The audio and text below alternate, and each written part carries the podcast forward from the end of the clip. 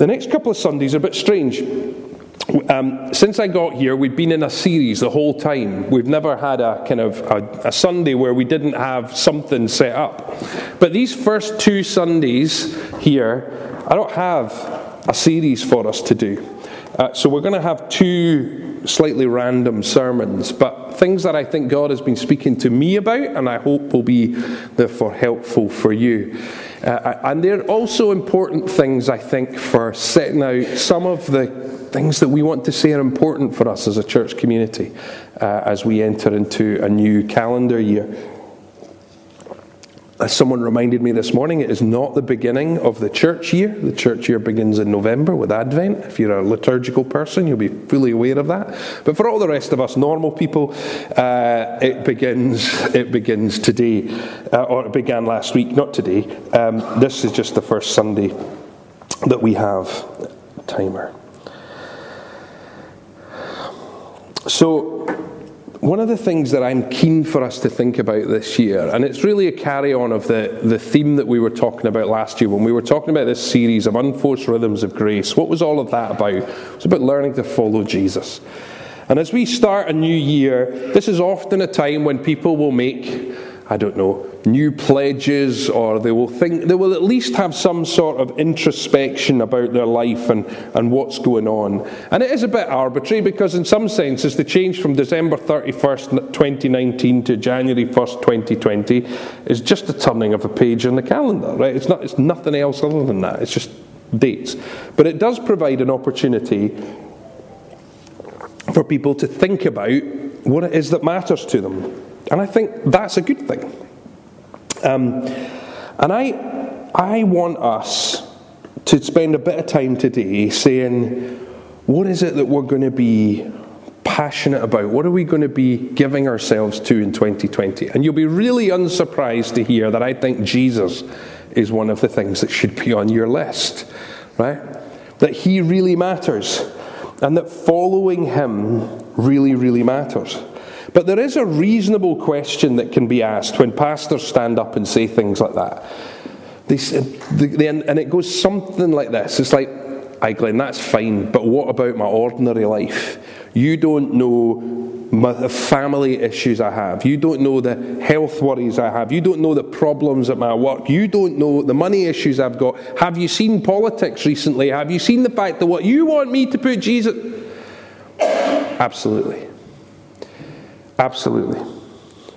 And so I want us this morning, we're going to read from uh, the book of Luke, and we're going to have a wee read of the calling of the first disciples. And there's so much that we could say about this, and I'm going to try in a very short space of time just to say three wee things. Uh, so if you've got your Bibles, Luke chapter 5.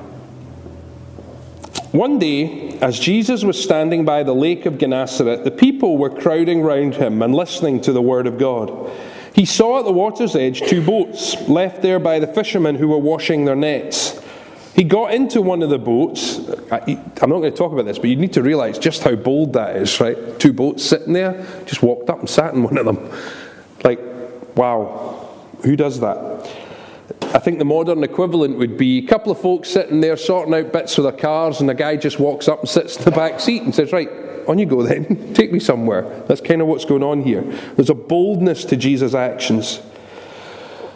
He got into one of the boats, the one belonging to Simon, who we will later know as Peter, for the avoidance of all uh, doubt. That's who we're talking about here. And asked him to put out a little from the shore. Then he sat down in the boat and taught the people. When he had finished speaking, he said to Simon, Put out into deep water and let down the nets for a catch. Simon answered, and the tone you need to hear here is that Simon is exasperated. He's been out all night fishing, so they'll have started about seven o'clock at night and they've gone right through till this is like seven or eight in the morning. And they've come out and they're tired, they've been working hard, and they're now, they've washed their nets. He's as they would have said in Aberdeen, fair puggled. Right? He's tired, he's done in, he's got nothing left. And so Jesus said, Oh, back out into the deep water. And he goes, Master, we've worked hard all night and haven't caught anything. But because you say, I'll let down the nets. When he had done so, they caught such a large number of fish that their nets began to break. So they signaled to their partners in the other boat to come and help them. And they came and filled both boats so full that they began to sink. When Simon Peter saw this, he fell at Jesus' knees and said, Go away from me, Lord, for I am a sinful man. For he and all his companions were astonished at the catch of fish they had taken. And so were James and John, the sons of Zebedee, Simon's partners. Then Jesus said to Simon, Don't be afraid. From now on, you will fish for people. So they pulled their boats up on the shore, left everything, and followed him. It's an astonishing little story that marks out the beginning of Jesus calling people to follow him. It's the very first followers of Jesus. And depending on whether you read it in Matthew or Mark, it comes up slightly different, but the principle's always the same. They left everything and followed him. Just a few verses later, if you skip down to verse chapter 5, verse 27, says, uh, So Jesus has been teaching and he forgives and heals the paralyzed man. We all know that story where he pulls the, the Sunday school one, where they rip open someone's house and tear the roof off it and lower down a guy who's not their friend who's paralyzed. Like again, there's a there's a scandal in these stories, right? I mean, something if I started ripping the roof off of your house this week, you might have something to say about it, right? But it's the kind of thing that's going on in these stories. Anyway, after that happens, Jesus went out and saw a tax collector by the name of Levi sitting at his tax booth. Follow me, Jesus said to him. And Levi got up, left everything, and followed him. Like, man, I wish ministry was that easy, right? Walk down the street. Come follow Jesus. And every people would get up and leave everything and follow. It doesn't, seem to work that way for me. Two callings that Jesus makes here, and they both simply follow him. Why does this matter for us? Am I suggesting you should all give up your jobs and follow Jesus? Well, for some of us, that might be the calling, but for most of us, I'm, that's not the case. These are stories told because they're exceptions rather than the rule. But they do teach us something profound. And here's the first point I want to make that as you sit there and I'm saying to you, make following Jesus a key point in 2020. And you're sitting there going, but I've got all these other pressures. I've got all these other challenges. What does it mean to actually follow Jesus, to make Jesus one of the key or the key priority in my life? I want to say that this passage says to us, you really are called to follow. You're not an exception or an outlier, but you are called to follow. What do I mean by that? Well, Jesus' first followers were a motley crew. It's important we recognize that. Jesus didn't go around and pick the best and the brightest. See, that's how people normally go. If you, if you go, and uh, uh I've done lots of reading around church planting and that kind of thing, and they say the most important thing when you're getting your team together for your church planting uh, organization is that you get the best and the brightest, the smartest, the best, the best worship leaders and the best preachers and the best people who can welcome at the door and all the best arty people and do all, get the best people and suck them out and take them into your wee thing and go and start a new church. And that's a good plan if you want to plant a church. The only problem is Jesus seems not to have done that. He, he, he went and found a ragtag bunch of folk so the first people he called, we saw the fishermen, right? So fishermen were they weren't despised, but they they weren't thought of terribly highly, right? They they were they were business people, so they, they had to be able to run a business. They had to understand that they, it was going to cost them something to go and fish, and they had to mend their nets and look after that sort of stuff. And but they also had to then sell their fish, and so they had they, they ran a business. They were business people. There were also people who worked with their hands. They mended their own nets. They fixed their own boats. They looked after all that sort of stuff. And if we just stop there, we'd think, oh, well, really, this is a bit of a middle class exercise, right? It's just for those people who are thought of, you know, they might be a bit side, but they're business people. They, they run their thing. But actually, the next person we see him calling is Levi. Now, Levi is about as big an outsider as it's imaginable to get in the Jewish community in the first century. We have to remember Israel is under occupation. It's been, it's, it's been taken over by the Roman Empire. It belongs to the Roman Empire. And Rome only takes over places for one reason it's because they want money to send back to Rome. And so, what they do is that rather than having to send lots of Romans out to this horrible little place called Palestine, they don't want to do that. Instead, what they do is that they get some of those people who already live there to become their tax collectors. But it's not like today where we say, Well, I'll, I'll give you a job, you collect my tax, and I'll pay you a salary. It didn't work like that. They just said, I need you to get X pounds well, they weren't called pounds then, but you'll go with it. I need you to get X number of pounds from this group of people, and anything you get above that, you can keep. So the tax collectors weren't like the people who, lovely people who work for HMRC. Now, people, pay your taxes, be good, don't be like Amazon.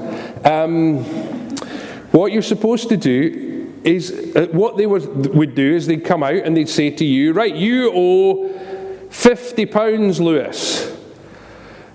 But actually, Lewis only owes 20 pounds. The reality is, I'm just scalping the other 30 quid for myself. But if he doesn't pay, then I get the Roman emperors, the, the Roman uh, soldiers, to come to Lewis and say, You're not paying your taxes. And they'll chop his head off. So, I'm not a very nice person. Because not only am I taking all your money, but the thing you have to remember is I'm one of you. I'm a Jewish person who's been turned against you for the sake of the fact that I can get rich. And so this is the guy that's sitting at the side of the road, Levi, sitting there taking money off people all the time. And it's interesting, Jesus just says, Follow me. And those words, if we had time, have so much, so much depth to them. Because in that culture, to invite someone to follow you as a rabbi was to say, Come and I'll give you a place to belong. Come and I will make you, I will feed you. I will give you a place where you are known, a place where you have hope, where you have a future, where you can learn, where you can become like me. That's the, that, all of that is packed into this idea of follow me. And Matthew says, That's a better bet than what I'm doing. So we have a fisherman, a businessman, we have, uh, we have uh, a tax collector. But if we go through the whole list of the 12, just the 12 apostles, and I, I, we need to remember this, that we often refer to the 12 as the disciples, right? That's true, they were disciples. But the 12 weren't the only disciples. We know there were at least 72 and probably hundreds following Jesus, even quite early in his ministry. But these 12 that we know more about, another one was a guy called Simon the Zealot.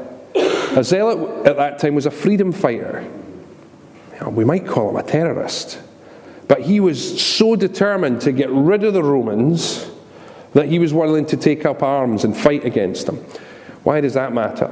Well, because Jesus decides in his little ragtag bag that not only is he going to have these little businessmen, fishermen, and this little tax collector guy, he's going to have Simon the Zealot. And Simon the Zealot's going to have to spend an awful lot of time with Matthew the tax collector. Oh, that's a problem because they're not going to get on. Jesus, you've got you made a mistake here. You should go back to this best and brightest plan. I'm telling you, it's better than this one. But this was the plan that he had. We have Judas, who is known as a thief, probably even before he betrayed Jesus. After the original 12, we get Paul, who we know a whole lot about, who's called to follow Jesus and be one of his disciples. He was a religious and political uh, professional. But we also know some of the other people who came to follow Jesus lepers, demoniacs, Blind folks, to be blind was to be properly on the outside. You, were, you had been judged terribly by God to be blind. So when Jesus heals people who, who are blind, he's doing a lot more than just the amazing thing of letting someone see. He's welcoming them back into a whole sense of community. He had women of means following him. It's pretty clear that women paid for a lot of Jesus' ministry. He also had women of, shall we say, ill repute following him. These are the kinds of people Now, somewhere in that spectrum between, let's say, maybe Paul on the one hand, who had this really highfalutin position of uh, power, who had been mentored by a guy called Gamaliel, who was really highly thought of. Paul was a big deal. So we've got him over here, and we maybe have a woman who's a prostitute over here. Can you find yourself somewhere in the middle of that? I'm kind of hoping more towards the middle than that end, but we'll, wherever. Wherever. Anywhere. And I mean that in terms of how you understand yourself to function in the world, uh, how you think of yourself, how worthy you think you are. All of them received the same call from Jesus Come to me Follow me. And they had to learn what it meant to be a follower.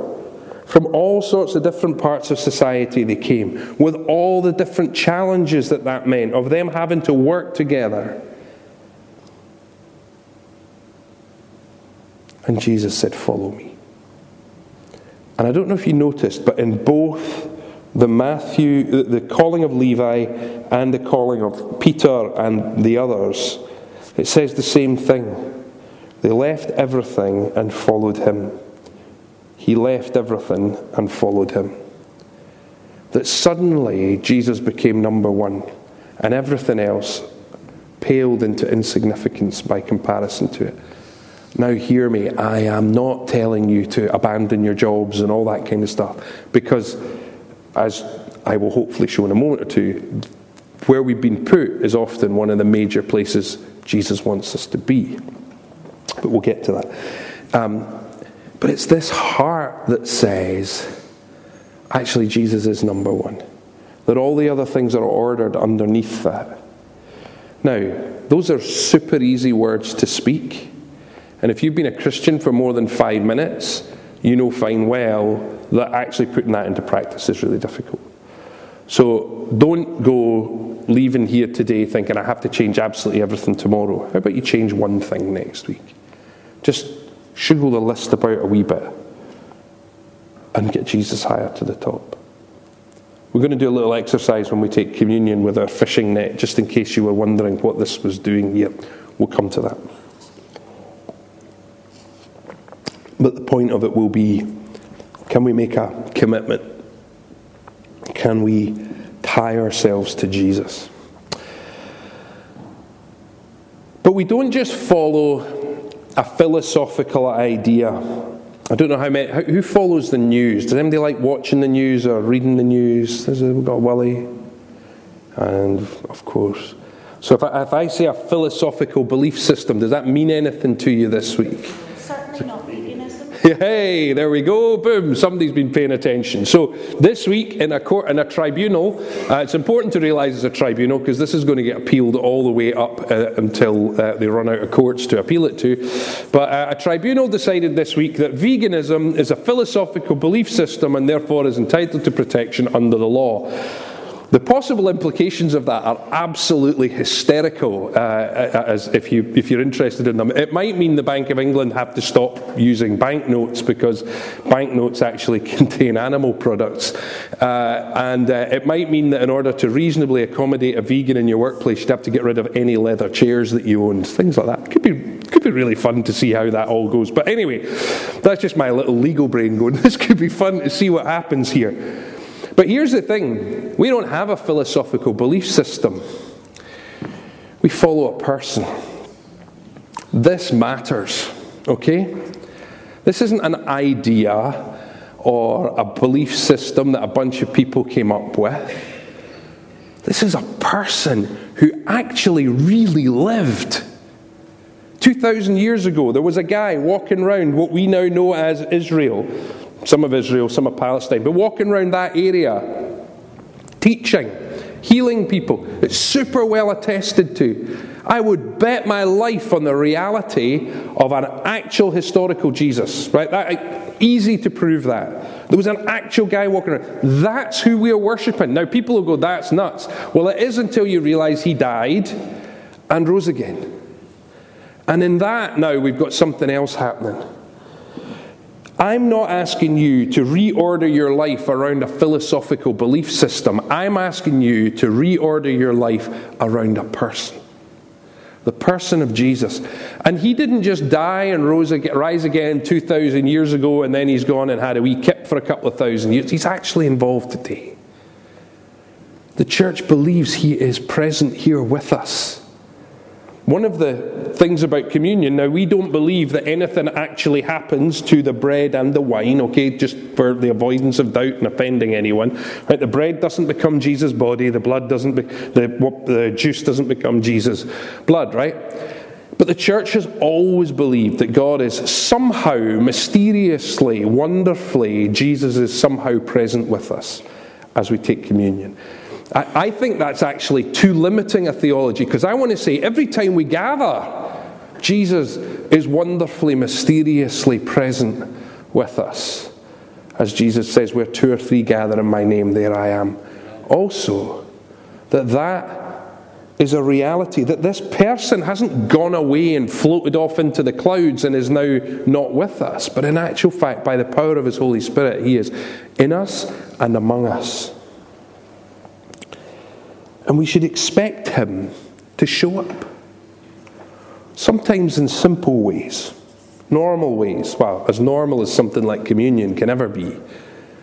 But I expect Him to show up in mysterious ways. You know, I, have been reading this past year just a few biographies, and it's really interesting. Everybody that has, uh, most of them people of faith, uh, but they're fascinating because you actually see that God shows up in the most remarkable ways in people's lives. And my question is are we attentive to that? To, to the prophetic word that's spoken to us, or do we just begin to shut off? There's a, a book here that I'm going to recommend in a moment, this one called uh, Jesus is Better Than You Imagine, worth a read. But there's a fun, Jonathan Merritt is from a Southern Baptist background. He's a quite a traditional sort of, uh, you know, prim and proper sort of guy, and he, he ends up at this meeting with these two African ladies. And as he describes it, they're, they're from a church where the pastor's probably called an apostle, and the, there's all sorts of other weirdy things going on. And anyway, he comes to the end of the, the meeting, and they say, Could we pray for you, brother? And because he's a Southern Baptist, he's just too polite to say anything other than yes. So he sits down, and these ladies pray for him, and he says, Nothing special happened. He, um, he just he sat there thinking about his shopping list for the next day and uh, he's wondering what the weather was going to be like and, and that was fine anyway the lady says to him i'll email you over uh, what we've just prayed and for you. And he's like oh that's great. So he was traveling back to wherever he was going. He gets on the plane and he thinks that was just a very weird experience. Like just strange strange thing. Anyway, he opens up his laptop and ping, up comes this email from the lady who'd prayed for him. And uh, he starts, so she'd sent a recording of all that they'd said, and she said, So you can listen to this, but I want to point out this one thing. And she starts, she writes down a paragraph of something that they'd said. And he hadn't heard it while they were sitting praying for him. Uh, but it is on the, the recording, and it blew his mind, and he spent the next two hours on the plane bawling, just crying because the beauty of Jesus showing up in a place that he did not expect. Can we each this year be attentive to where this Jesus that we say we're following shows up in surprising places, in surprising ways? Wouldn't it be lovely if at the end of the year we all had a big long list of Jesus spoke to me here, and, and I had this crazy experience where life changing stuff that happens. And here's the fun part we sometimes get to be the two ladies that say, Could I pray for you? And we can be the conduit of that slightly crazy moment where Jesus wants to show up and be there for people. Could we be that? Because that's the thing, we're not following a philosophical belief system, we're following a person who's alive and at work today. These are the two books. If you're interested, in thinking a bit more about this person of Jesus, I have two books to recommend to you. This one, Jesus is Better Than You Imagined. You can borrow this one. I, I now write them down so I know where to chase you and send the boys if you don't return them. Uh, it's a really good book. It's, it's super easy to read. Uh, it, has got great big words in it, so it's simple and straightforward, and but it's thoughtful. It's, it's one guy's journey in becoming more convinced of how lovely Jesus is. Uh, and he's a smart guy. He's a very good writer, so I would recommend that one. And then this book here is a bit more work, but if you're interested in thinking about what's often referred to as the historical Jesus, who was this Jesus who lived, um, this is a spectacularly good book. Uh, written by a guy called Mike McClymond, who is a believer, which in that context is really important because there's loads of unbelievers writing a lot of rubbish. Um, but this book is brilliant. It's called Familiar Stranger, really easy read in this context and uh, well worth reading. So if you're interested in that sort of thing, uh, come and see me and I can loan this one to you as well. Uh, and if you really like it, you can buy your own one. The only problem with borrowing my books is you have to put up with my writing in the in the in, in the margins and in the in the pages. I, there's nothing holy about these kind of books, so I write all over them. So if you borrow them, feel free to write your own notes, and then we can have a bit of a giggle later looking at what we wrote. But um, there we go. So, not a philosophical belief system, a person. Final point. We're called to follow, we're following a person, and we're supposed to do it with purpose and passion. Jesus didn't just say, Follow me, and assume that they would have then some sense of, Oh, this is what the goal or the purpose is. He told them. He said, I will make you fishers of people. Most of us will know that as the old fashioned way of saying that as fishers of men, but thankfully God's interested in just more than men, so um, we'll call it fishers of people. Seems unlikely, right? When, when Peter's in his boat and Jesus says, I'll make you a fisher of people, I mean, it, it wouldn't be unreasonable to say, you know, fish for people. That's a kind of ludicrous statement. What, what, what do you mean? But you have to remember the context of that is that it's in the immediate aftermath of this miraculous haul of fish. Peter the fisherman, the guy who was the professional fisherman, who knew how to fish, who'd been fishing in on this same lake for years. The one who'd been out last night using everything that they knew to figure out where the fish were, and they'd fished a whole night with nothing. And then in the morning, Jesus says, Put your nets down. And Peter would have been well in his rights to go, Look, I know what I'm talking about here. You're a carpenter. I'm a fisherman. I understand how this works. We don't fish in the morning because the fish are all down deep on the bottom. It's a waste of time. But somehow, Peter saw that Jesus was about something more, and he put his nets down. And up comes this incredible haul of fish. And on the back of that, Jesus says, I will make you fishers of men. I will give you a purpose beyond just fishing these seas, because, hey, with me, that stuff's easy. I got something else for you to do. This is, if you like, the go part of it all. See, Jesus, and we're, we're going to talk loads about this this year again this sense of come to me and you will find rest, these unforced rhythms of grace, but they have purpose beyond ourselves that we are to be fishers of people. That sharing this good news that I presume you believe, because otherwise I don't know what you're doing here on a Sunday morning. We, we had a Sunday off church last week. It was, I think it was the third one this year we'd had where we didn't do anything and we were staying with friends who don't go to church, and so we didn't go to church. And we went for a walk along the beach in Aberdeen where we were staying, and we're walking along the beach having our face torn off by the North Sea wind. And, uh, and I said, Here, this is what ordinary people do on a Sunday morning. It was lovely. So here's the thing if you don't think that following Jesus is worthwhile, there's loads of better things to be doing than being here. But I promise you, the best thing is here. Following Jesus, being here with others who want to follow Jesus. This is the best thing, and it has purpose. Because this good news that is life to us can be life to others. We saw it this year with Maria. Maria, this time last year, had only been in our church one time, and then in the middle of the year, she gave her life to Jesus, and then towards the end of the year, she got baptized. That's awesome, but we need more.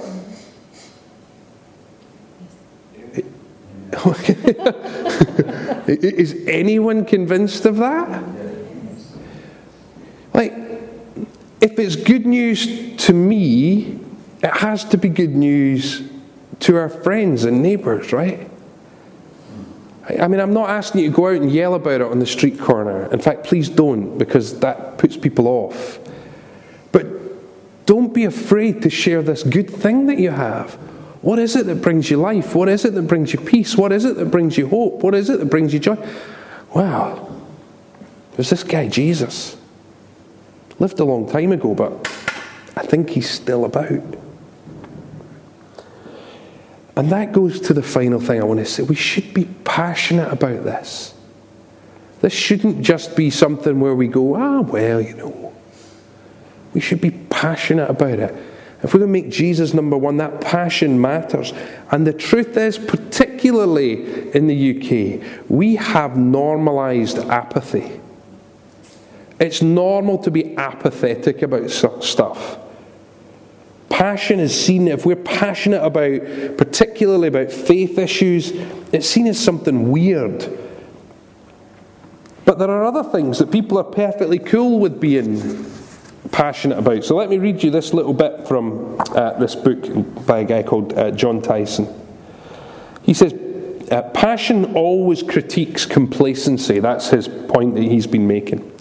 And he says, binge watching an entire season of a TV show on Netflix, absolutely normal. I know there will be some of us in this room who have done that and who do that and who enjoy that. I may be one of them. Spending $4,000 on a trip to America, completely normal. Training hours a week to maintain our looks, normal.